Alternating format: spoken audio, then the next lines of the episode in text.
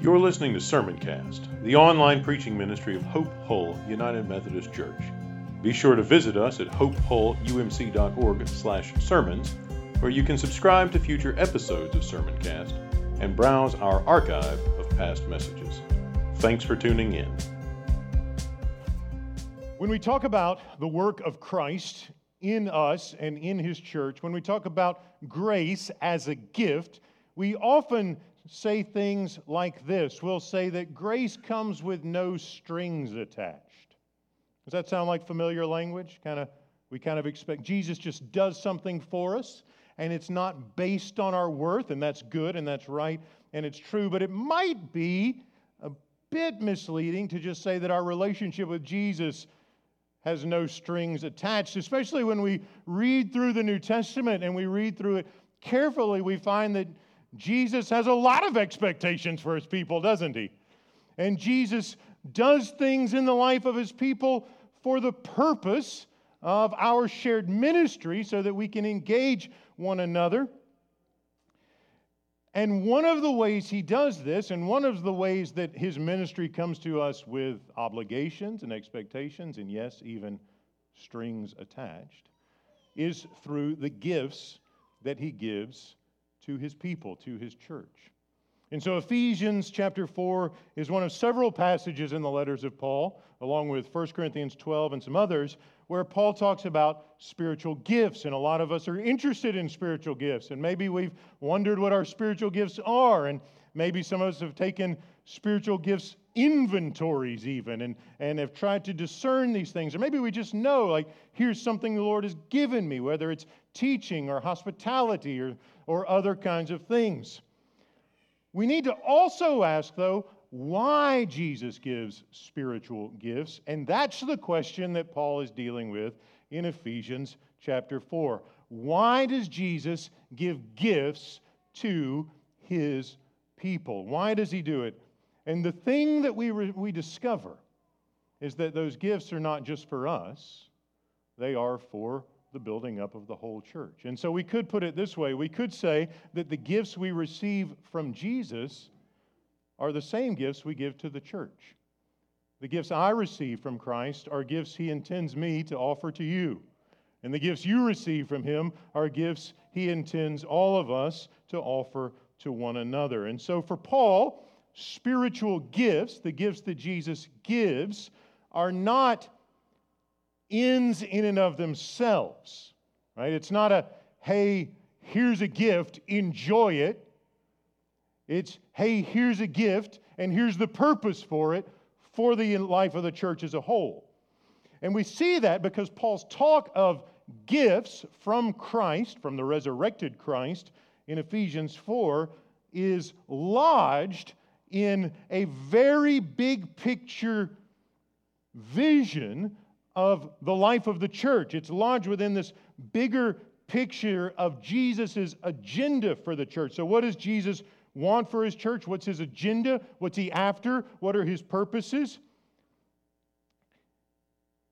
Ephesians 4 opens with this exhortation. Paul even says, I am begging you at this point to lead a life worthy of the calling to which you have been called. That's where the whole series title in Ephesians, uh, as we're preaching through it, uh, comes from because you're called. This is about the calling of the church to live into Jesus' purposes. And Paul says, You've got this calling from Jesus, and your lives are supposed to embody a certain set of values, right? Live in a manner that's consistent with your calling. Live worthy of the calling that Jesus has called you with. And what does that look like? Well, he goes on in verse 2. It looks like humility, it looks like gentleness, it looks like patience when the audio visuals don't work. that wasn't in my notes, but it seemed like an appropriate time to. Bearing with one another in love. Just this morning, I was uh, thoroughly delighted to hear some of you talking about your band meetings. If you're new to Hope Hull UMC, uh, we have a number of bands, but they're not musical bands. They're small groups of people who gather every week or every other week to say, How is it with your soul? Think of it this way we're banding together to bear one another in love. And it was such a joy to me to hear some of you say, I've never been in a group like this. And it was amazing. And it, it is amazing. It's become a crucial part of my life. And, and my band is so important. And we care for each other. And that's the sort of way we begin to embody the vision of the Christian life that Paul is describing here in the opening verses of Ephesians 4. He wants the Ephesians, he wants all Christians to bear one another in love, you know, and sometimes that means getting in each other's business in love. You know, maybe you come to that band meeting and, well, I'm struggling in this area of my life, and, and maybe somebody says, Well, you know, I've seen some red flags there. I love you, but that means I'm not going to kind of sugarcoat our relationship. There's some warning signs, and let's talk about that, and let's try to get back on a healthier pathway following Jesus. So, bearing one another in love doesn't mean just kind of rubber stamping each other's issues. Maybe sometimes it means saying, Hey, I see some issues and I care about you so much that I want to pray for you and try to help you in this time. And, and so, and I, and I expect the same from you for me. So, Paul expects a church who can, with gentleness and humility, kind of maybe get in each other's business a little bit, not for the sake of kind of self seek, self gratifying gossip, but for the sake of the holiness of the people of God. So he's got this big vision. It's a vision marked by unity. All through Ephesians, we've heard Paul just hammer again and again and again on the unity of the people of God. And now he's summing that up across the nations, across ethnic groups. He says Jesus died to create unity. And so, again, this is part of his vision for the church a church marked by unity, marked by this one spirit, one body, one hope. All of these, these things come together for Paul's vision of the church, but that's not the end of his vision.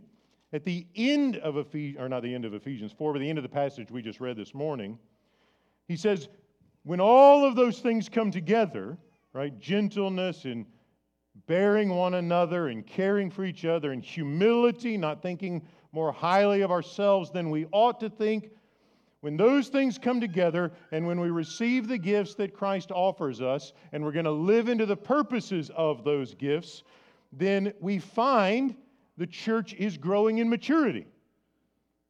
And that's the really the heart of discipleship. He says our goal here in verse 13 is for the people of God to grow up into the full measure of the stature of Jesus.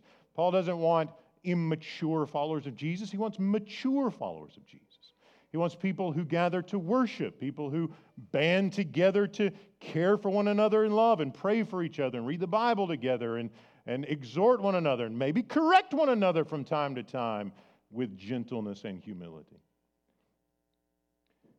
He says in verse 14, we must no longer be children, tossed to and fro and blown about by every wind of doctrine, by people's trickery, by their craftiness and deceitful scheming. And we've kind of, you know, we're used to that sort of thing. I mean, just scroll through social media or watch a little bit of TV and you see deceitful scheming and you see craftiness and you get all of these voices vying for our attention and trying to sell us things. And there are schemes that are aimed at, our manip- at manipulating us. And Paul says we don't need to be taken in by all of the craziness. We need to be grown up in Jesus, full measure. And that's his vision for the church. The question then becomes how does he get what he wants? How do we get to that kind of church? What does it look like? And Paul says that's where the gifts come in. That Jesus has given his people sets of gifts for the purpose of maturing, strengthening, edifying, building up his church, his people.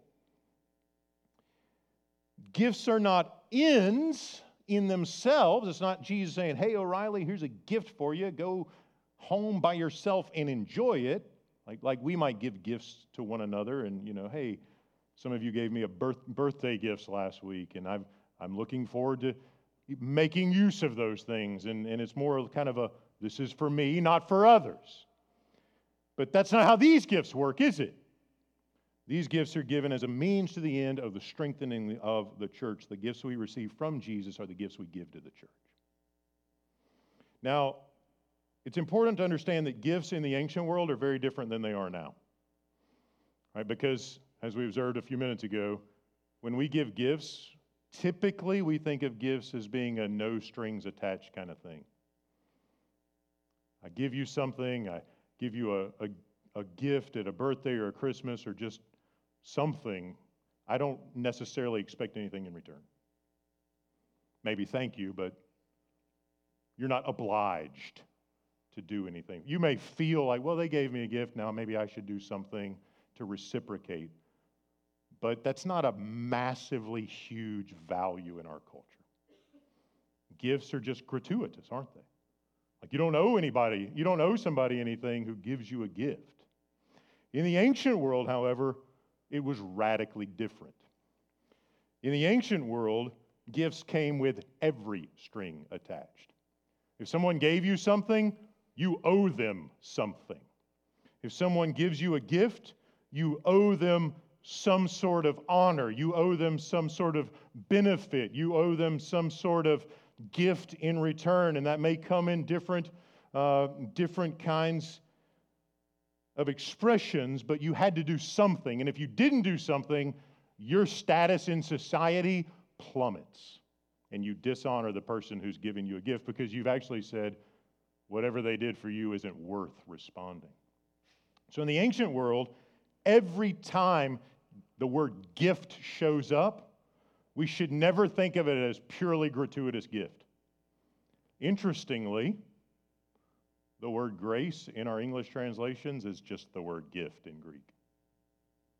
So when Paul says in verse 7, each of us was given grace according to the measure of Christ's gift, we read that in the 21st century and we, get, we think Jesus is amazingly gracious and he gives us this gift like unconditionally, no strings attached. Right? No one in the ancient world reads that that way. No one in Ephesus goes, hey, Jesus gave us this gift, no conditions, no strings attached, no expectations. No one thinks that way in the ancient world. They think the exact opposite. They think Christ has given us a gift. What do, like, how do we respond? What do we do with that? What, are, what is our obligation? What is our duty? What is our responsibility? How do we, He has honored us because gifts honor people. He's honored us. How do we return? How do we reciprocate that honor? It's, it's also important to know that the status of the giver shapes the way you reciprocate the gift. Right? So if a, a local official in your city, like a mayor or somebody, honors you with a gift, then you need to honor them in return. But the extent to which you honor them in return, the extent to which you reciprocate that gift or that honor, is not as demanding as if the emperor himself gave you a gift. Right? So if the ultimate king of the empire honors you in some way, then you need to figure out a way very quickly to honor him, and your imagination probably isn't big enough. It needs to be bigger and better and more than you can imagine because gifts in the ancient world put the recipient under obligation. And when the New Testament uses the language of gift, that's what it means. That's the world we live in. That's the world they live in, and it's the world we need to reckon with to understand what the Bible actually says. So Paul says of Jesus, remember this status thing is really important. Turns out the one who's given you gifts, Jesus, has ascended to the highest place, not just in town, not just in the empire, but in the entire universe. Paul says that Jesus ascended above the heavens.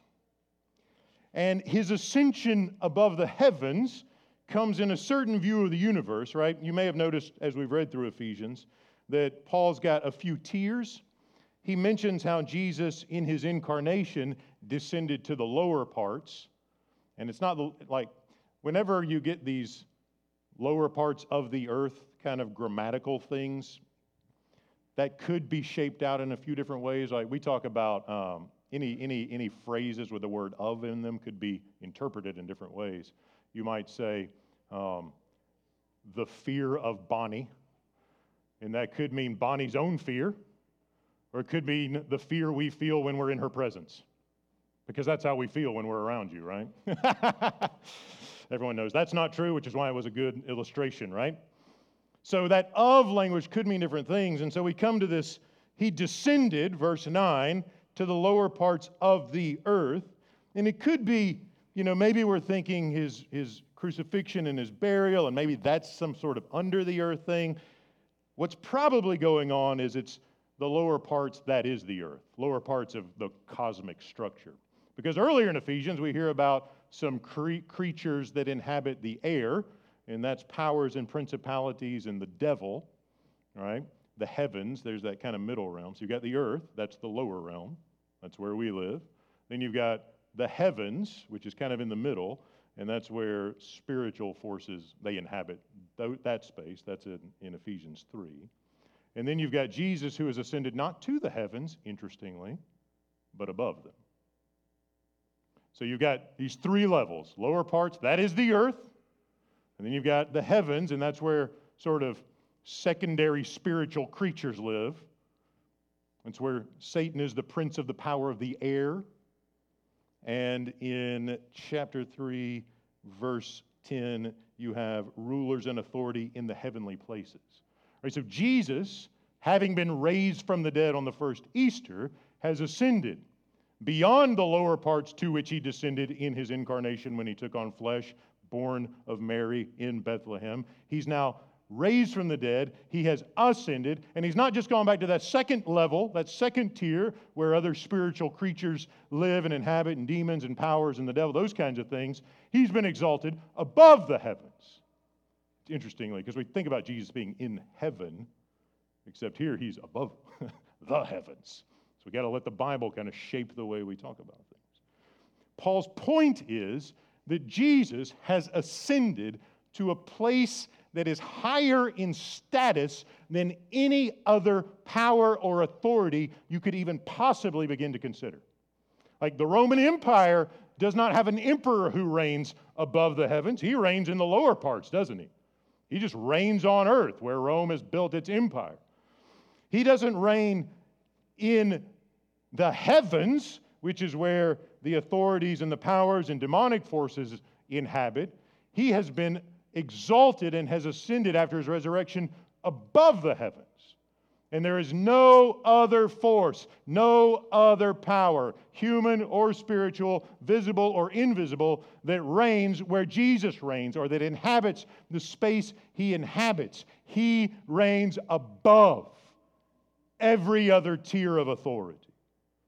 And so, if you owe the emperor a certain level of reciprocation when he gives you gifts, and he rules in this lower part, how much more does Jesus deserve in terms of honor and recipro- reciprocity, given that he reigns above the heavens, in the highest possible place?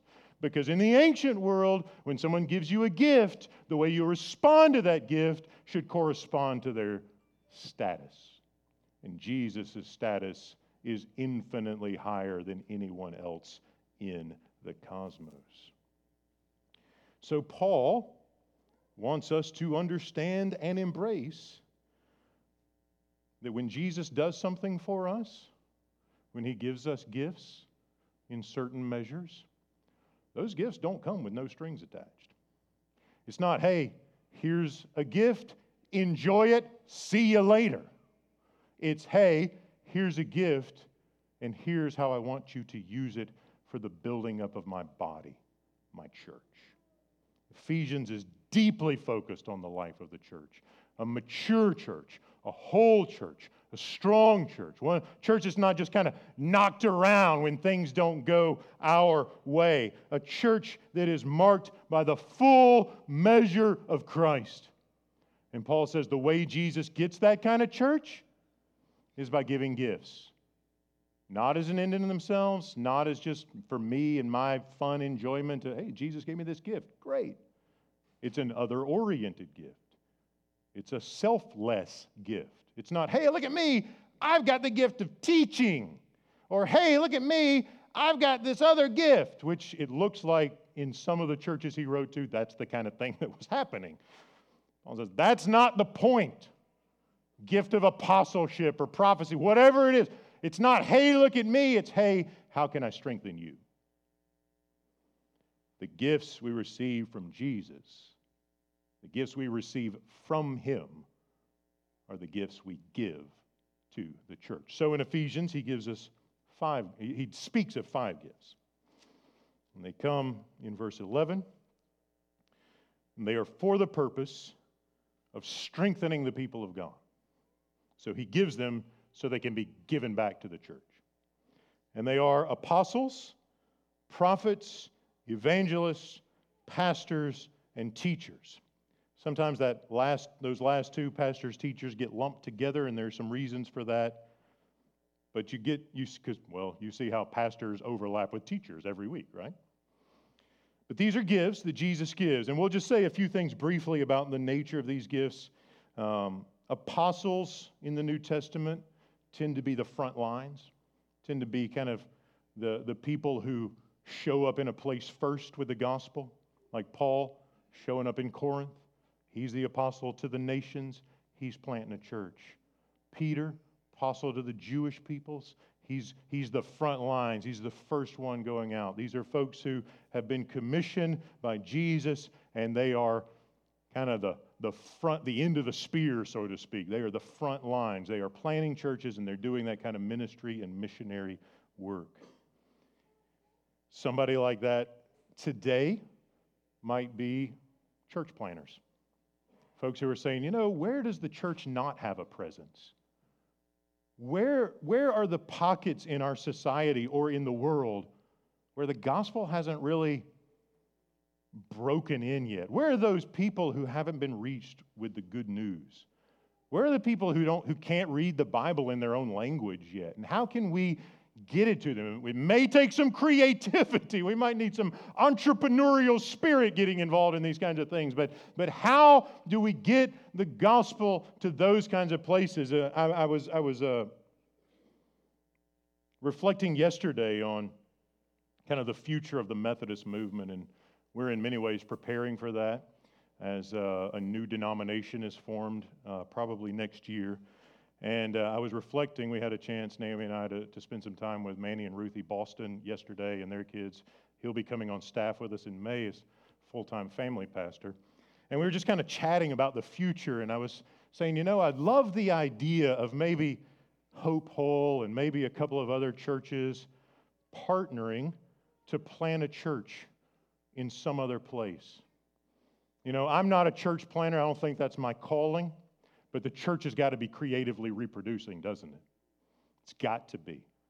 And maybe we don't have the resources by ourselves to do that, but maybe in a new expression of our Wesleyan movement that's not sort of bag, bogged down by institutional infighting, maybe we can connect with some other like minded, vision oriented churches and say, hey, you know what? We got a little bit of resources. You got a little bit of resources. There's a place where the gospel hasn't made a deep impact. What if we plant a church there together? What would that look like? It's new, I know, I get it. Never done that before. But that's what this kind of gift is all about. We've never done it quite that way. We've never been, I mean, I imagine Peter and Paul were sitting around. They actually got in some conflict because we've never done it that way before. If you read Galatians, gift that Jesus gives his church to forge new spaces for new people to come into fullness in Christ. So I don't know what that looks like yet, but I bet we have enough creative people and mission passionate people that when the day comes and the Lord says, here's what we're going to do, you'll be ready. I have confidence in that. Some prophets if you read through the Old Testament, you read the prophets, they are not always popular people. And so, if like this, this is like if you feel this gifting, you may not feel good about it. a lot of times they're speaking corrective exhortations into the life of the people of God. And a lot of times it doesn't work out very well for them. Sometimes they get killed. But there's a gift that Jesus gives to strengthen his body because sometimes the church needs to hear, hey, we're driving in the wrong lane. Hey, we need to make a shift in the way we're doing this. Or, hey, we're using some resources in a way and it's not bearing fruit, and we need to rethink how we're doing that. It may not always be popular, but hey, the Lord has given some people that vision and that gift to speak into those situations. Evangelists uh, are people who are particularly gifted in talking with other people about their faith in Jesus. Maybe you've known some people who, you know, they're, they're chatting with somebody, maybe they just met someone, and all of a sudden, three minutes later, the conversation shifts to Jesus, and it was smooth, and it doesn't feel forced, and it's not like, hey, let me give you three points of evangelism, not that sort of thing, but it's just this like, wow, how did we get there? It's really rich. That person is probably gifted in this area.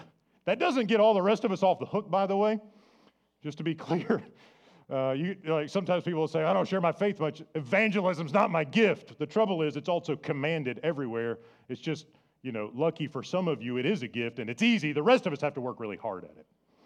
So just because evangelism is a gift doesn't mean we don't all have to do it. It just works out, you know, a lot more fruitfully for some others.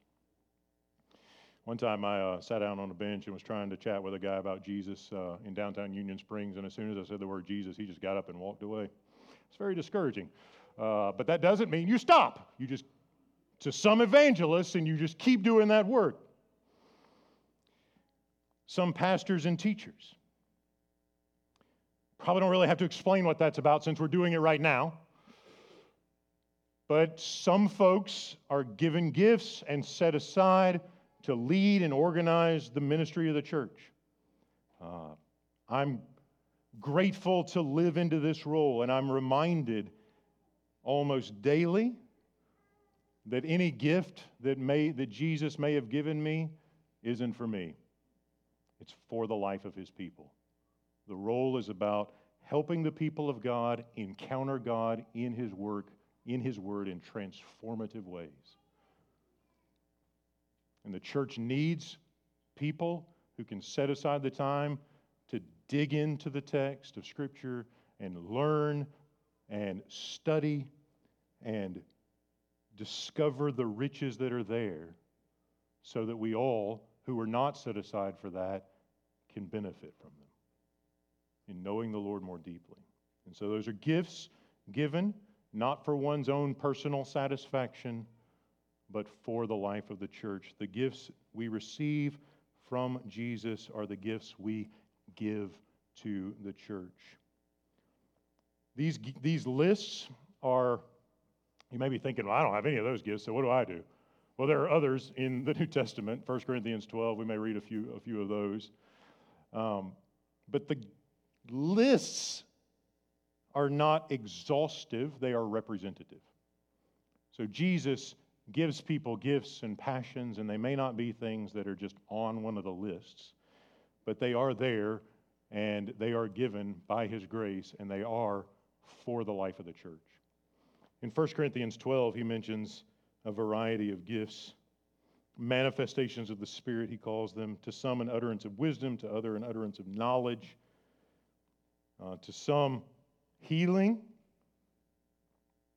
to another, the working of miracles, to another, prophecy, to another, discernment of spirits, various kinds of tongues, others, the interpretation of tongues. So there's a lot of things going on there. Some we may have experience with, some we may not.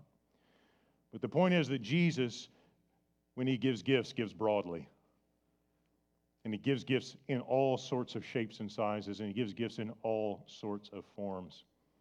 Some gifts are oriented towards the administration of the church, and I'm grateful to have folks around who are good at that. Some gifts, some folks are given gifts for music, and we're grateful, and we all know very well that that is a gift that is given back to us, and we're, th- and we're thankful.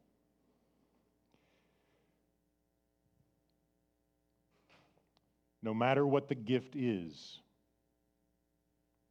no matter what it is, it's never given with no strings attached just for me and myself solo. It's always given, always, with the expectation that we will offer it to the church for the strengthening of the church, for the maturing of the church.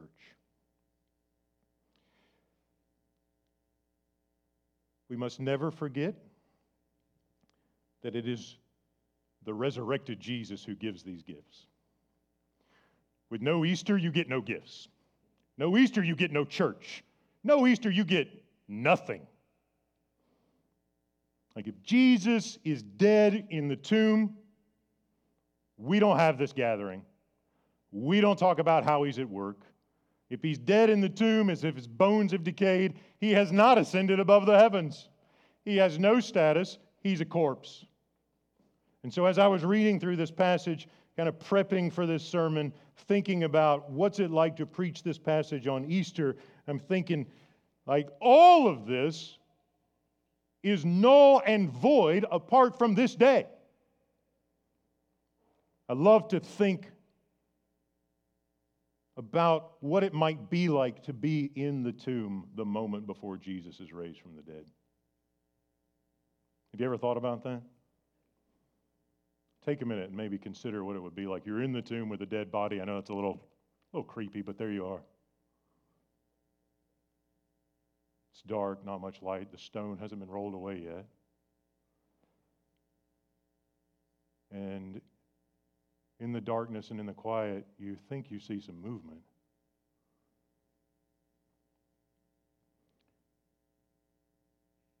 Surely it can't be, though. He's dead. you saw the nails and the thorns and the whip and the spear. You saw all of it. You knew, you know what happened. And yet, there again, you see it looks like a little bit of, like, like he's breathing. Imagine what it would be like to be in the tomb on Easter morning, 15 seconds before God raised Jesus from the dead. And there's a musician, Andrew Peterson, wrote a song kind of from that perspective. And there's this one line that I, every time I hear it, I feel undone. Because there's this, like, his heart beats and his lungs begin to expand. And then he says this The blood that bought us peace with God is racing through his veins. And we think about the blood of Jesus, don't we? But we don't really think about like red blood cells and white blood cells and we don't think about DNA. I don't even know what blood is even composed of. One of you nurses can tell me later. But, but we don't, I mean, we talk about the blood of Jesus in abstract, like it's just this thing in our imagination. But imagine what it's like for Jesus to be laying in the tomb flatlined. And all of a sudden, boom, boom. And those cells begin to move, and that blood begins to flow. And it's the same blood that poured out of his body on Friday and it's the same blood that he pleads before the Father on our behalf. And it's real blood. And it's racing through his body. Imagine what it would be like to be there in that moment. When our redemption and new creation, when our redemption is complete and new creation is launched. That's the Jesus who reigns above the heavens. That's the Jesus who offers you gifts. He is living, He is ascended, He is Lord over all things. He has purposes for His church, and He has given us the things we need to accomplish His purposes. We won't accomplish His purposes if we take the things He's given us and keep them to ourselves, you know, no strings attached. We will be in a position to live into His purposes when we embrace the reality that whatever He gives us, whatever we receive from Him, is meant to be given to one another. The question then is like, what's He given you? And a lot of times when people come to me and say, you know, I don't know what my spiritual gifts are, like what, I don't, how do I figure that out? And there's, you know, tests on the internet and things like that. My first question is, what do you love to do? Like, like if you could just do whatever you, whatever, and you didn't have to worry about paying bills or any like any of that, like what would you do? Maybe I'd plant a church. Maybe I'd run a hospitality ministry. Maybe I'd go up and answer phones on Tuesday morning while the staff meets or something like that. I mean, there's all, like, what do you, what just brings joy to your life? Some of you have begun uh, serving at Women's Hope Medical Clinic. It's what the, the baby bottles are for, and you've participated in that offering over Lent. I'm so grateful for that. And you've come back to me and said, It is such a joy to be a part of this. Maybe that's your gift. Maybe your gift's evangelism. Maybe you're one of those people who, like, it's really easy to just start talking about Jesus. And when you do, people are responding, like, I want to know that guy. Tell me more. That's your gift. Maybe your gift is preaching and we just haven't figured it out yet. Let's find out. what do you love to do? And what would you do if you could do anything in the world? Chances are that will begin to shed some light on the thing that Jesus has given you that he desires for you to give back to his church. If you can figure it out, I'd love to hear about it. What has he given you? The one who has ascended above the heavens. And take just a moment to consider the honor that Christ has done us. The one who has ascended above the heavens, who reigns above every authority who offered himself for us, who was raised to defeat our enemy, who loves us and cares for us and ministers to us, who doesn't gaze down upon us from some distance, frustrated and offended, but extends his nail scarred, resurrected hands to us, saying, Here's what I want to do for you. What are you going to do with it? That's really the invitation, isn't it? Jesus has done something for you. What will you do with it?